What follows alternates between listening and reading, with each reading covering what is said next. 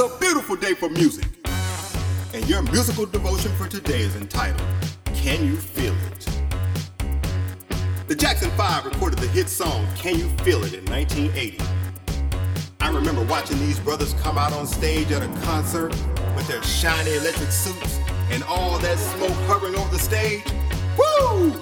Yeah, I admit I got so crunk, it had me screaming like a little schoolgirl. But God has a message He wants you to hear today. There comes a point in all of our lives where we rely more on our own abilities and talents instead of relying on God.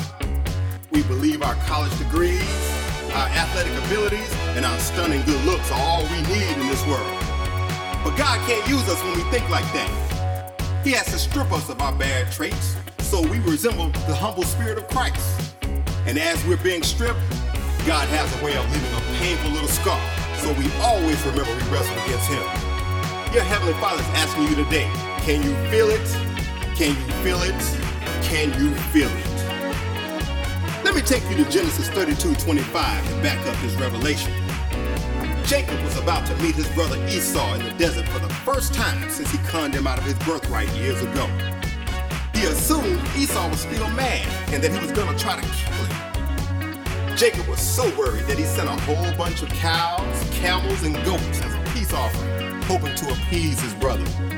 You see, this was Jacob's nature, trying to control and manipulate the situation himself instead of relying on God to handle it for him.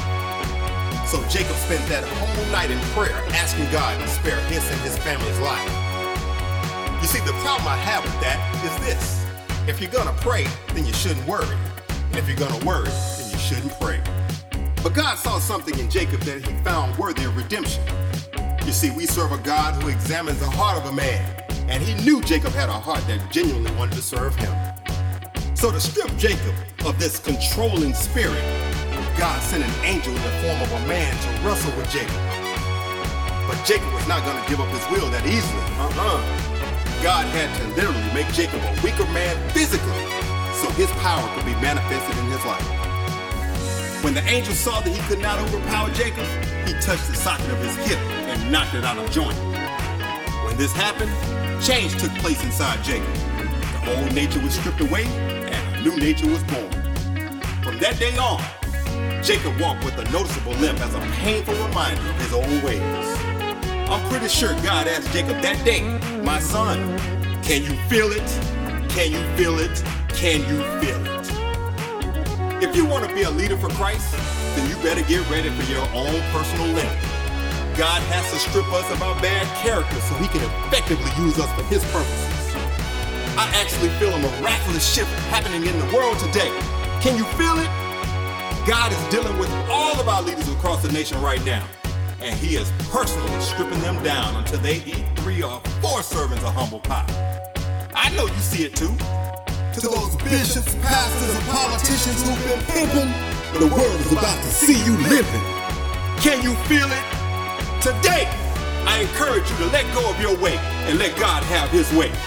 Embrace the winds of change and let God bless you with your own personal limp. All I want to know is can you feel it? Can you feel it?